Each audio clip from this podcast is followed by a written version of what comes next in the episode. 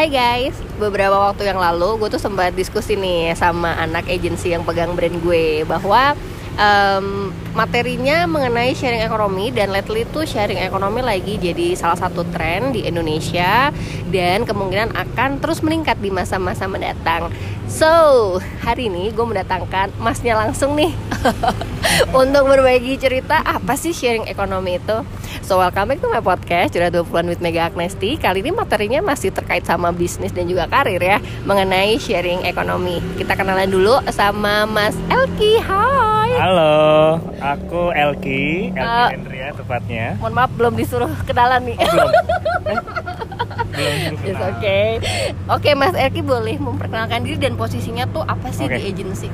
Uh, aku adalah head of uh, strategic planning di eh, sebuah agensi nggak usah sebut. Bahasa nggak sih? Terserah. Serah ya. Yang bernama MSC Sachi basically role of strategic planning itu untuk untuk dunia marketing adalah merumuskan strategi komunikasi, planning komunikasi, sampai dapat positioning brand dan seterus-terusnya. Jadi hasil komunikasi yang konsumen lihat sekarang itu ada ada peran tersendiri dari strategic planner tim dan juga uh, sebagian tim agensi yang lain sampai kreatif gitu. I see. Berarti di kreatif agensi ya? Betul. Jadi kalau kamu lihat billboard di satu tempat itu kamu harus bayangkan dapurnya di balik itu ada tim brand, tim agensi, tim strategi yang yeah bergelut di belakangnya jadi nggak gampang bikin bikin satu iklan seperti Yoi. itu sih. Berarti bisa dibilang nih ya mas kalau lo ngelihat iklan mau di TV mau di billboard mau di digital kadang uh, seringnya itu pasti ada nih siapa sih tim yang berhasil mikir kayak gini bisa sampai ada iklan kayak gini? Nah ini adalah salah satu fungsinya dari strategic planner. Wow, intinya kita pasti melihat uh, iklan ini tercipta insightnya apa ya? Apa yang apa yang timnya pikirin dan brandnya pikirin sampai dapat uh, iklan yang terbentuk seperti ini kita lihat gitu. Jadi iklan yang kita, bikin kita mikir itu sebenarnya iklan yang bagus. Ya. gitu. Setuju, setelah kita setelah bikin kita mikir baru kita consider untuk beli itu next stepnya. Gitu. sampai mana iklan itu berhasil bikin kita mikir bikin kita decide untuk beli ataupun coba. Uh-huh. itulah uh, tugas thinker dan strategic planner itu kece ya kece kerjanya mikir soalnya. Mas ini tapi soalnya anaknya pemikir banget sih kalau dilihat secara langsung ya. Ya kalau mikir menghasilkan uang sih bagus ya. Iya oke okay dong oke okay banget. Eh, berbagi pemikiran itu juga hmm. bagus. Jadi kamu jangan pikirin sendiri. Makanya ada podcast kan? Exactly. jadi pemikiran kamu bagi kamu sharing ke orang orang bisa ngambil hikmahnya untuk sharing juga. Mereka bisa mikirin sesuatu dapat ide jadi duit deh Yoi, yeah. sharing is caring. Sharing is caring. Tapi dulu Mas Elki tuh kuliahnya apa sih Mas bisa sampai ada di posisi ini? Aku dulu kuliahnya komunikasi politik. Ah. Gitu. Jadi aku itu membedah isi kepala manusia, mm-hmm. terus ngebuka otaknya mau masukin apa yang aku pengen mm-hmm. masukin di uh, pikiran-pikiran mereka ya cuma dulu karena belajar backgroundnya lebih ke influence politik sebenarnya sama aja sih influence nya cuma satu untuk untuk memilih untuk menggerakkan masa ini satu untuk membeli sesuatu gitu. Jadi ah, angle komunikasinya hampir sama cuma misinya yang lain. Gitu. Karena Ece politik. ya. Kayaknya kuliah politik tuh juga penuh pemikiran sih mas. Nah itu serunya gitu. Jadi yang dipelajari di mungkin komunikasi kita belajar mostly marketing dan uh, teknik komunikasi ya. Tapi yes. kalau di politik itu kita belajar behavior behavior orang itu mempengaruhi hmm tindakan uh, society okay. gitu gimana satu grup of society itu bisa mengambil action bisa tergerak dengan satu influence satu kabar satu news satu insight macam-macam penyebabnya gitu okay. mungkin di Jakarta lagi penuh uh, apa influencer, ya influencer influencer politik ya itu yang nyebar nyebarin berita tiba-tiba yeah. satu grup satu kubu makanya uh -uh. terciptanya kubu itu adalah impact dari komunikasi politik entah itu di luarnya benar atau salah tapi impactnya di, seperti itu uh -huh. makanya kita lihat ada kubu A kubu B kubu C apalah itu yang yeah. kita kemarin lihat belakangan ini itu ada komunikasi politik di belakangnya gitu. Kece kece. Nah terkait sama sharing ekonomi nih mas sebenarnya ya. kan kalau kemarin kamu cerita ke aku aku udah lumayan dapat lah ya sharing ekonomi itu apa. Cuman kan um, audiens yang ada yang dengerin podcast ini masih belum tahu apa sih yang dimaksud dengan sharing ekonomi. Contoh realnya tuh apa sih?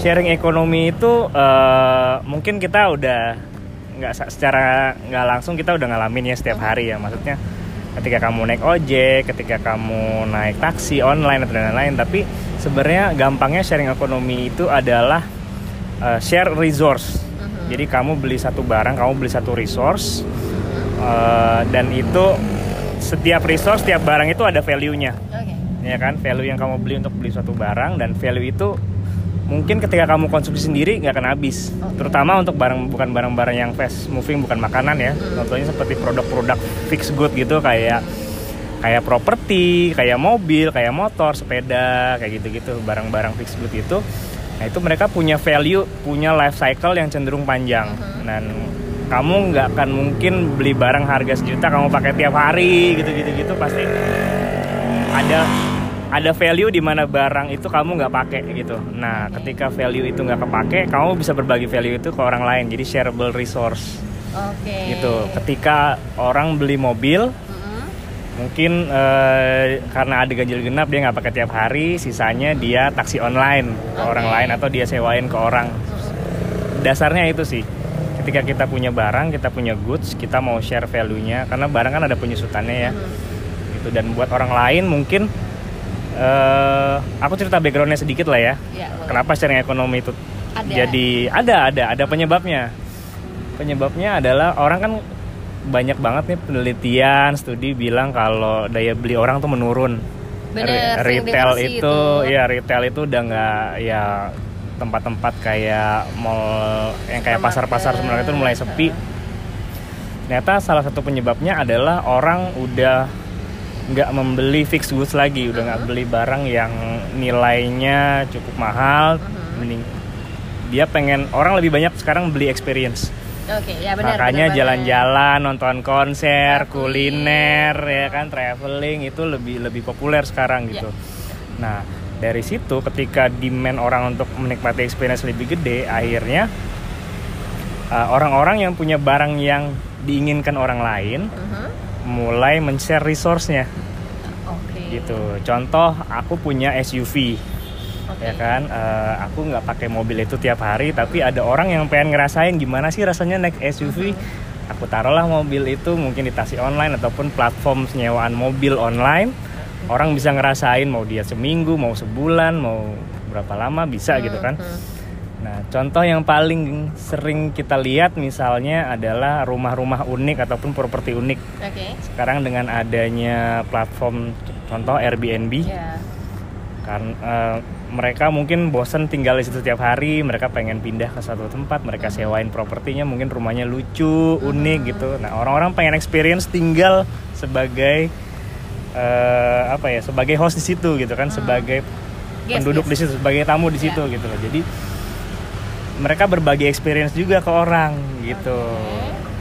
Jadi bisa dibilang tuh ya aku nggak tahu nih mas kalau awal mulanya sharing ekonomi muncul itu apakah karena dari misalkan um, aplikasi yang terkait sama ride ride hailing ya ride hailing ya, ride hailing, atau hailing justru dimulai dulu dari tren Airbnb nih karena kan kalau gue lihat nih mas kayaknya oh. dari si ride hailing sama tipikal yang Airbnb tuh lebih duluan si Airbnb ini iya lebih duluan uh, Airbnb sebenarnya jadi ya, ketika ha. ketika orang itu taruhlah ada orang yang kele uh -uh. punya kelebihan properti dia ya. punya rumah dia punya apartemen, apartemen gitu kan gitu ya. atau dia punya rumah villa di gunung yang dia cuma pakai sebulan sekali nah uh -uh dia udah beli value seharga penuh gitu yeah. tapi dia nggak pakai tiap hari nah dia mau berbagi value itu oke okay. akhirnya ngasih kesempatan buat orang-orang punya experience yang mereka belum pernah hmm. dapat misalnya aku punya apartemen di lantai 35 gitu aku nggak tinggalin tiap hari aku punya rumah gitu misalnya dia ngasih kesempatan orang, wah kamu pernah nggak tinggal di apartemen hmm. tinggi gitu. Oh aku pernah. Bulan lalu aku nyobain di Airbnb. Akhirnya dia berbagi experience untuk orang lain ngerasain value yang dia punya walaupun cuma sebentar paling enggak ya kamu bisa posting foto di situ Instagram ya kan uh, okay. wake up with a view breakfast with a view ya kan kayak gitu gitu akhirnya banyak konten tercipta orang mulai penasaran kurios apa aja sih di luar sana yang di istilahnya disewain lah ya, Iya. dipinjam se- sebentar Mm. propertinya, properti itu ya termasuk barang-barang itu, Mhm. itu dan itu eh, bikin orang, oh aku ngapain beli properti, tuh aku bisa sewa sebulan, seminggu gitu, itu experience-nya tetap sama, kamu sebagai tamu di situ, kamu sebagai yang punya lah ya misalnya kan, Oke. Gitu. Awalnya mungkin dari experience ya, tapi lama-lama kalau menurut gue tuh demand-nya terbentuk karena misalkan nih Mas kayak lagi pengen ke Singapura atau Hong Kong gitu ya yang terkenal mahal biayanya. Ketika kita eh, nginep di hotel harganya mahal, terus ada yang nawarin apartemen walaupun misalnya dia eh, cuman satu kamar nih, kamar yang satunya ditinggalin sama pemiliknya gitu. Pada Ya. akhirnya kan biaya juga nih ya Mas ya yang ter- eh, yang menjadi em, motivasi orang untuk mencoba tipikal yang sharing room atau sharing flat ya nggak sih apakah ada hal lain yang memicu kenapa ini akhirnya jadi tren Jadi sharing resource itu jadi bisa berbagi apa ya? Jadi murah itu Mm-mm. karena uh, goods yang dibeli itu berdasarkan perorangan. Mm-mm. Ya kan mereka nggak di bawah satu brand atau apa gitu, nggak kayak sat- satu grup hotel chain seperti itu yang kita tahu ya kan. Dia beli villa sendiri, dia nggak tinggalin tiap hari, dia coba tawarin ke orang, dia dapat duit, orang dapat experience, dapat harga yang lebih murah. Jadi saling menguntungkan sebenarnya mutual benefit kayak gitu. Karena itu menguntungkan buat keduanya jadilah efek domino. Wah enakan begini gitu. Iya. aku ngapain nginep di hotel bintang 5 yang grup terkenal toh? Sama juga. Mungkin hampir-hampir sama experience-nya. Yang penting mereka buat orang-orang sekarang tuh jalan-jalannya. Exactly. Kontennya experience-nya makanannya ya kan Ya. gitu apalagi kalau dia punya properti yang dia beli tempatnya Iya. eh, eksotis gitu kan. Ya misalnya Singapura aja tuh ya mas. Kenapa gue nyebutnya Singapura? Karena Ya. waktu itu gue nyari hotel nih kan di daerah Bugis gitu. Minimal tuh satu setengah juta. Sementara ada orang yang nawarin apartemennya di Airbnb itu cuman kayak sejuta doang dan itu udah di daerah em, either Orchard atau Somerset. Menurut gue sih itu best deal banget. Ketika lo sejuta Yes. dapat apartemen tengah kota dibanding lo hotel biasa tapi di daerahnya juga nggak terlalu kota-kota amat kayak Bugis gitu which is bisa dibilang daerahnya bukan yang high end lebih ke ya eh, middle lah ya. Gitu. gue mau bilang Bronx gak tega gitu karena emang daerah bukan daerah Bronx gitu kan. Jadi Iya. menurut gue hal-hal kayak gini kita sebagai customer ngerasa diuntungin banget sih dengan sharing ekonomi ini ya. Banget.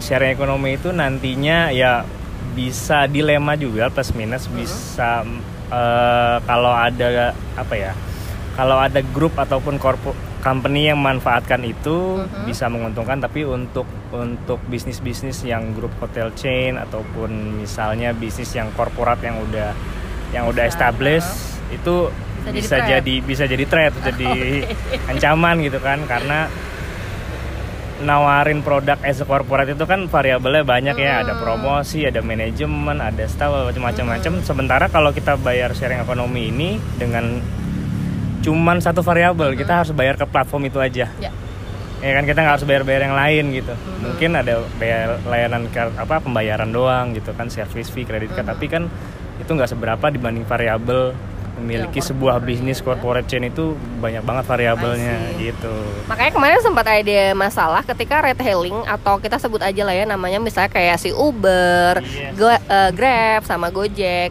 Pas pertama kali masuk ke pasar, penetrasinya kan agak-agak berat ya karena kan em, yang dia lawan atau yang dihadapi adalah konvensional taksi kayak misalnya Bluebird. Walaupun pada akhirnya mereka bisa bersinergi gitu kan. Cuman menurut gue tuh uh, ekonomi sharing ini salah kebalikan gue sharing ekonomi sharing ekonomi ini kan uh, akan menimbulkan masalah ketika baru penetrasi awal industrinya baru dan belum berkoordinasi sama pihak-pihak yang terkait Iya, itulah kenapa baiknya eh, ya pasti ada ada pro kontra ya Iya. di setiap di setiap perubahan.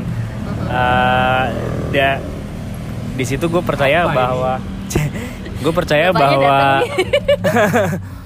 progres itu pasti ngasilin casualties apa pun progres. Kalau kita kalau kita punya sesuatu yang baru ditawarin pasti ada sesuatu la- mungkin Old apa ya business. old business cara lama yang harus dikorbanin gitu. Kalau cara lama itu nggak berkembang, itu nanti akan kemakan sama si cara baru itu. ya karena Biasanya bisnis kayak juga gitu. berkembang Bisnis juga kan. berkembang, betul. Nah, oke, kalau tadi kan kita ngomonginnya yang Airbnb ya, ada lagi juga yang red hail, uh, red hailing. Hailing. dari tadi susah banget ngomongin. hailing. Ride hailing. Nah, ada lagi nggak sih mas bisnis-bisnis yang terkait dengan economic sharing ini yang mulai berkembang terutama di Indonesia? Tadinya yang kelihatan kan uh, on the surface kita ngelihatnya kayak ya apartemen Ya, ya, kan. Airbnb, Travelio Ride-hailing, gitu Travelio ya. dan lain ternyata sekarang itu karena daya beli makin menurun, Uh-huh. value barang itu cukup cukup durable ya, terutama barang-barang yang branded, barang-barang yang high quality. Ya. Dia punya value yang lebih lama ya kan, punya sustain value. Jadi tren sendiri ketika ada platform yang eh, mengumpulkan barang-barang tersebut kayak misalnya Uh-huh. Contoh. Barang gitu maksudnya. barang pre-love bisa ataupun barang yang kita udah punya tapi kita nggak pakai lagi cuman disewain. untuk disewain Oh, oke oke kebayang sih gitu gue. kebayang salah satu contoh paling paling populer sekarang adalah contoh penyewaan eh, alat bayi apa Oh, baby care iya, baby iya, goods iya. itu kan misalnya stroller stroller itu kan kalau yang high quality ya cukup durable value-nya bisa panjang tapi usage-nya se- sebentar. Mungkin kalau dia beli sampai anaknya gede 2-3 Iya. tahun habis itu strollernya mau dibuang mau dilungsurin tapi nggak jadi value buat dia. Akhirnya kalau dia sewain ke satu platform jadi value money buat dia. Ya. dari orang yang tadinya mau beli juga nggak mampu. Ya kan karena harga stroller high quality itu kan cukup mahal akhirnya dia bisa punya tuh dengan temporary time itu. Misalnya aku menyewa setahun sampai anakku bisa jalan atau apa gitu kan akhirnya jadi win-win solution Ya. buat keduanya gitu I see. Oh, lucu juga ya ternyata. sampai sekarang ada yang nyewain eh, TV kulkas Really? iya Oh, kulkas gue pernah tahu sih. Kalau TV kayaknya belum deh. Oke, jadi berarti masa masa sekarang ini Mas Hmm. economic sharing kebalik lagi. Sharing ekonomi. Maaf, maaf, maaf. sharing ekonomi ini berkembangnya udah mulai ke arah em, sewa ataupun jual pre-love. Kalau di fashion ya, karena gue anak fashion nih ceritanya. Gue bisa melihatnya kayak dari Hans Street. Hans Street itu dia Ya. kayak pre-love-nya branded bag. Ada juga Tinkerlust yang kalau dulu kan si Hans Street ini emang yang branded-branded aja kan yang bisa dijual. Lately ternyata ya barang-barang H&M juga bisa di pre-lovein gitu Iya, kan. Iya betul. Yang Iya menarik kalau kalau lihat dari fashion ya, Mm-mm. fashion itu uh, insight paling universal paling umum adalah orang kita tuh bosenan Mhm. Gitu. Kita beli tas mahal atau beli sepatu mahal atau beli apalah misalnya jaket mahal pakai setahun dua tahun bosen kita taruh bahkan kita nggak tahu kita punya itu gitu Iya. kan. Nah karena insight orang yang cenderung bosenan itu akhirnya mereka ya tadi kembali ke kesempatan untuk punya akses barang-barang high quality goods Uh-huh. dengan harga sewa yang sebentar tapi terjangkau dibanding harus beli Uh-huh. secara full value ya kan. Aku Ya. harus beli tas 15 juta, ngapain aku bisa sewa sejuta setahun misalnya gitu kan. Eh, agak gila sih kalau setahun. Misalnya misalnya. Oh, ya, misalnya Secara ya. full value-nya kalau dia beli beli barang fashionable itu misalnya 15 juta, Uh-uh. dia baru pakai enam bulan, Udah bosen. udah bosen trennya udah beda lagi, mending dia sewain ke orang, dia taruh di satu platform, ada orang yang pengen gaya, mungkin butuh butuh kepercayaan diri untuk bergaul, butuh untuk bisnis, butuh untuk melobi ya kan, akhirnya jadi uang untuk yang nyewa, uang yang kasih dan siapa tahu dengan dia nyewa tas itu dia dapat bisnis baru, karirnya bagus, Iya, confidence-nya naik. Jadi luar biasa. Gitu. Jadi one strike Berimbas kepada dua. hal Banyak gitu, ya. beneran, beneran. Ya itu yang aku lihat sih. Kalau kayak gitu tuh berarti di fashion tuh udah banyak dan udah dari lama cuman mu- mungkin karena nggak pakai apps app jadi nggak terekspos kayak misalnya gini nih mas. Kalau yang apps kan lately kita punya bukan kita. Ada yang namanya style teori. Itu kan dia kayak nyewain baju dari eh, desainer ternama terus bisa lo pakai eh, sesuka hati lo terus lo balikin gitu kan. Terus ada Iya. juga em, apa ya? Oh ini sewa baju pengantin. Jadi kadang desainer gitu kan. Dia Hmm. ada pengantin yang nggak mampu beli bajunya dia tapi dia bisa sewa gitu. Nah dari situ kan kalau fashion sih sebenarnya banyak ya. Iya, tapi kalau yang lain-lain mungkin ada nggak sih mas setahu setauku sih eh, terutama barang-barang yang tadi aku bilang fixed goods ya yang yang high quality mostly emang barang-barang yang di shared resource itu adalah barang-barang yang value-nya bagus terus durable bukan merek-merek yang nggak durable gitu kan karena value-nya pasti mahal pas beli dan banyak banget uh, mungkin nanti akan kita lihat barang-barang yang bisa kita apa ya bisa kita dapetin secara temporary gitu kan mau sekarang kita baru lihat elektronik mm -hmm. alat bayi uh, fashion mobil dan lain-lain. Mungkin nanti ke depannya kita bisa sewain. Uh, mungkin sekarang udah banyak juga ya sewain space. Misalnya co-working space oh, itu salah satu sharing ekonomi. yes. uh, mungkin nggak tahu kita bisa sewain dapur nantinya kita bisa sewain studio, ya, studio mungkin ataupun apa aja yang dibutuhin orang. Sebenarnya kebutuhan itu kan selalu ada ya kan kebutuhan akan high quality goods itu ada banget gitu Okay. Gitu. Bisa Jadi, sewain kolam renang, sewain helikopter, sewa apa aja, apa Helikopter aja udah ada kan? Helikopter udah ada. Pengen, pengen ngerasain naik helikopter gitu kan, uh, tapi nggak mampu beli helikopternya ya bisa sharing resource gitu karena siapa sih yang tiap hari naik helikopter? Ada, Bo. Gak bisa disebutin nama tapi gue gak bisa sebutin nama oh, kalau ya? ini ada tiap hari ke kantor pakai helikopter oh, betul, ya betul, pasti betul, bukan betul. kayak kita rakyat jelata yang menarik juga adalah kalau kalau mungkin di sini belum ya uh, tapi nggak tahu uh, correct me if I'm wrong mm -hmm. jadi ada juga uh, secara intellectual property okay. itu bisa di sharing resource jadi ketika film misalnya di iTunes oh kita sewa kita udah selesai nonton secara high quality master yeah. gitu ya kan mungkin OTT itu sebenarnya kayak kita Netflix itu kita narik sebentar hmm. ya kan hmm. orang akan share sebenarnya dalam satu sumber yang sama gitu udah ada loh jadi um, yeah, kan? mungkin di pertemanan gue kali ya jadi kayak punya akses Netflix yang bisa dibagi ke lima account gitu kan. Nah dia jual-jualin itu lo bayar ke gue. Iya kayak gitu. Itu kan baru versi yang kecil ya. Mungkin nanti ada versi yang lebih gedenya. Bisa jadi gitu makin lama intellectual property juga akhirnya bisa jadi shareable resource buat orang gitu. Oh iya pernah sih ada waktu itu yang nawarin ke gue aplikasi nih musik mas. Kalau misalnya nih lo punya cafe, cafe lo punya playlist lagu dong biasanya, uh -uh. ya kan? Hmm. Nah sebenarnya yang kita dapat dari kalau dulu kan kayak download MP MP3 yang ala-ala gitu kan, itu kan hmm. artinya kita nggak menggunakan musik itu secara legal. Nah tapi karena karena sekarang ada Spotify. Hmm itu kan udah bisa kita gunakan ya secara legal tapi ada juga yang nawarin bisnis kayak oh lo mau pakai playlist ini buat selama tiga bulan gitu. Nah itu dia bisa tawarin harga sewanya lagu ini sekian ya. Jadi mm-hmm. menurut gue mungkin akan berkembang ke arah sana sih bisa jadi. Bisa jadi tapi uh, harus dilihat lagi nanti. Kan yang bikin bikin ribet itu lah regulasinya seperti apa ya kan? Makanya intellectual property itu ya mungkin ada yang ada yang behind the door emang kayak tadi uh, kamu bilang bagi-bagiin ID nanti dibalikin tinggal change ID kayak gitu. Tapi harus ada regulasi yang set itu sih kalau enggak nanti ke mana-mana tapi perkembangannya sih akan akan, akan, akan ada gitu ya. ketika nanti orang tuh lebih senang mengkonsumsi piece by piece akhirnya nggak pernah konsumsi secara full value hmm. gitu kan I see. itu Netflix, Spotify itu orang akan konsumsi piece by piece gitu. Dia dengerin mau dengerin satu lagu ini doang gitu. Kalau zaman dulu kita harus beli satu satu, satu, kas, satu CD ya kan? Satu kaset. Tahu nih usianya berapa? Aku mau, beli, aku mau dengerin tiga lagu aja di Spotify bisa iya, gitu kan. Aku betul, mau nonton satu season ini aja gitu. Betul, ketika semua on demand orang cuma perlunya sebagian aja gitu. Karena ya itu tadi insightnya kita tuh manusia tuh nggak pernah puas dan kita bosenan. Dan mau experience hal yang biasanya di luar iya. kuasa kita. Well iya dan sekarang hal itu dimudahin kita nggak usah jalan-jalan iya. ke mana nggak usah ribet-ribet bikin perjanjian sewa jual beli yeah. gitu kan sekarang tinggal jempol ah nggak suka ya udah yeah. balikin lagi setuju setuju ya kan?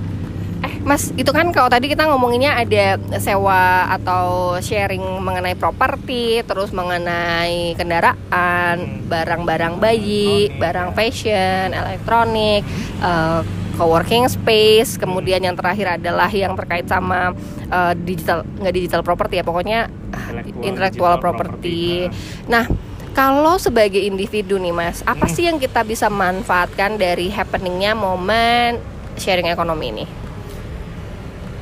ini adalah momen buat kamu lebih mengatur ya tadi aku bilang bisa kamu bisa merasain sesuatu nggak perlu secara full value bayarnya piece by piece aja orang bisa milih apa yang mereka pengen sebenarnya. Gitu. Orang bisa apa ya nggak harus membeli satu rumah untuk menikmati satu rum satu kamarnya gitu. Ya. Kayak gitu gitu loh. Oh, jadi gitu. manfaatkan uh, momen ini semaksimal mungkin untuk mendapatkan experience seoptimal iya. Untuk jadi sobat miskin tapi Gaya. gaya. eh tapi kan itu kalau ngomongin ini ya mas apa namanya ngomongin kita sebagai user tapi kalau sebagai sobat cuan nih apa sih yang bisa dimanfaatin dari momen ini Oh Jualan. banyak banget, banyak Jualan, banget. ya. Intinya adalah kamu bisa mulai investasi beli high quality goods, Heeh. ya kan? Terutama ya contohnya uh, fashion atau kamu beli properti, Heeh. misalnya kan properti di mana yang gitu yang kan, ya. strategis, yang eksotis, yang gimana gitu kalau punya duit. Instagramable. Ya. Instagramable. Kedua kamu bisa beli elektronik yang high value ataupun fashion yang punya high value. Heeh. gitu intinya barang itu harus harus high quality harus Ya. high value jadi orang punya aspirasi untuk punya itu Mm-mm. gitu walaupun cuma sebentar I see. gitu makanya barang branded itu penting Oh, ya guys, kalian punya alasan loh buat beli barang branded ya. Ini dari laki ya ngasih alas, eh, ngasih ngasih ngasih apa ya? Ngasih Karena excuse barang ya. barang yang certified branded goods itu kan pasti dia QC-nya bagus Ya. ya. kan gitu terus juga ya orang ada kecenderungan untuk punya Pengen itu membeli, walaupun harga pengen- mahal ya udah aku coba sewa aja gitu kan via online nggak mau beli cobain dulu mungkin dia tiba-tiba ah, kayaknya nggak cocok deh kayak bosan gimana oh ya udah aku bisa cari yang lain gitu dia nggak harus rugi nabung-nabung harus punya tiba-tiba dia nyesel kan nggak Mungkin nanti di depannya juga kayak Harley Davidson atau Royal Oh, udah, Enfield. udah. Sekarang oh, udah, udah. juga Sekarang disewa-sewain juga. udah sekarang udah Oke disewain dong. online udah ada segala macem mungkin sekarang baru via Instagram, WhatsApp ataupun website nanti udah ada appsnya segala macam Kita nunggu apps-nya yang eh, ini ya nyewain luxury luxury goods ya lah ya sekarang pokoknya. kan udah ada yang namanya share car tuh buat Mm-mm. nyewain Oh iya, mobil. pernah Nah, kamu tahu tinggal poin-poin balikin apa ambil mobilnya sewa apa Iya, taruh pakai pin gitu ya aplikasi. pakai pin, gitu. kamu udah bisa sewa sepeda listrik balikin di mana aja ya, ya kan? Wheels. I Iya. see. Nah kalau buat brand gimana nih mas eh, memanfaatkan momen ini? Karena kan be- bener sih untuk beberapa corporate justru sharing ekonomi ini menjadi threat. Tapi ketika kita bisa memanfaatkan momen dan bekerja sama ataupun bersinergi, mungkin bisa jadi opportunity. Bisa jadi, tapi kembali lagi lihat brandnya apa, Hmm. terus dia punya objektif sama purpose apa, Ya. apakah dia bisa mengikuti tren, apakah Hmm. dia bisa evolve dengan with the speed of culture karena sekarang cepet banget ya Ya. perkembangannya ya. Hari ini sewa ini, besok udah ganti apa Hmm. gitu. Hari ini season ini, besok udah ganti season gitu. Episode kita aja nggak habis-habis mau nonton, ada aja yang baru ya kan. Selama brand itu apa ya?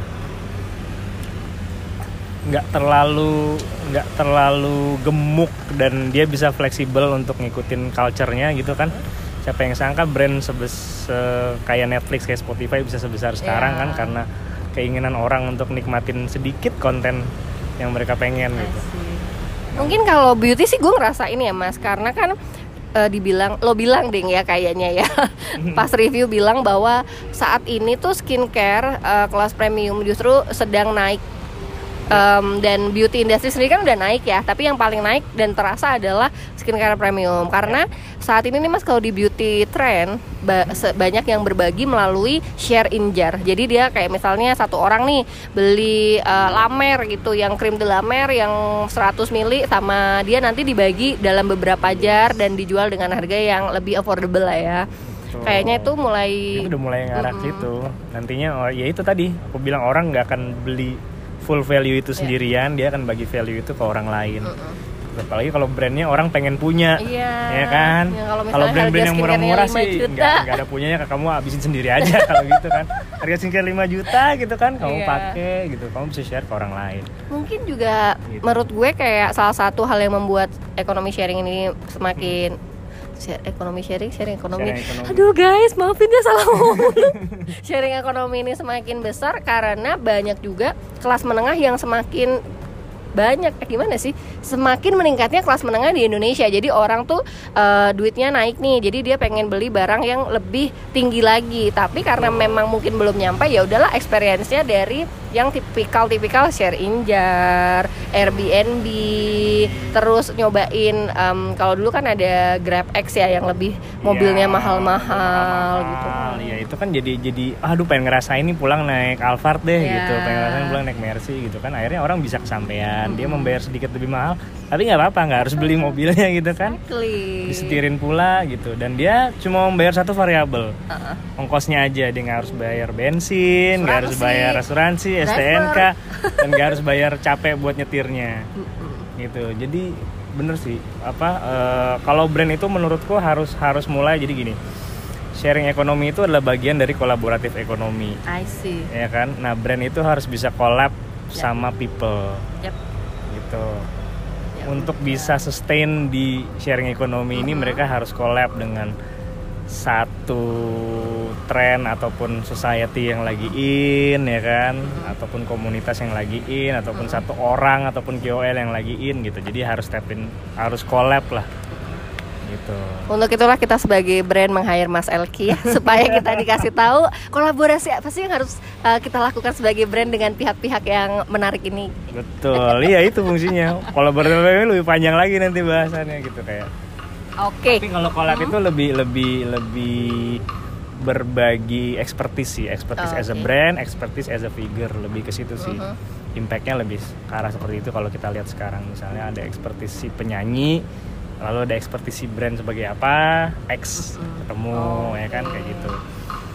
Collaboration, collaboration. produk ya berarti ya kalau kayak gitu ya. Oke Mas Elki sangat menarik sekali ya mengenai si sharing ekonomi ini. Thank you so much for your time di sela-sela syuting. Setelah syuting ya seru ya. Kalau kalian punya pertanyaan untuk Mas Elki, boleh nggak DM ke Instagram?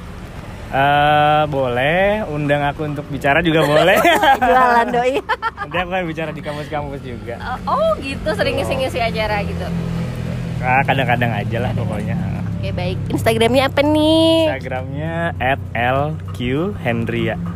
L LQ ya, London. London eh, Q itu apa sih quarter? Ah, Hero, Eko, Nano, Delta, Romeo, India, Alpha. Nanti gue tulis di penjelasan episode ini. Thank you so much Mas Elki. Good luck ya buat Oh kamu God. dan juga Hmm. Kamu kan pengen expand banget nih ya tentang si sharing ekonomi ini. Semoga Yeah. berhasil dan kita semuanya jadi lebih paham apa itu sharing ekonomi. Yes, dan kita semua jadi makin valuable dan efisien. Oke guys, goodbye. Udah.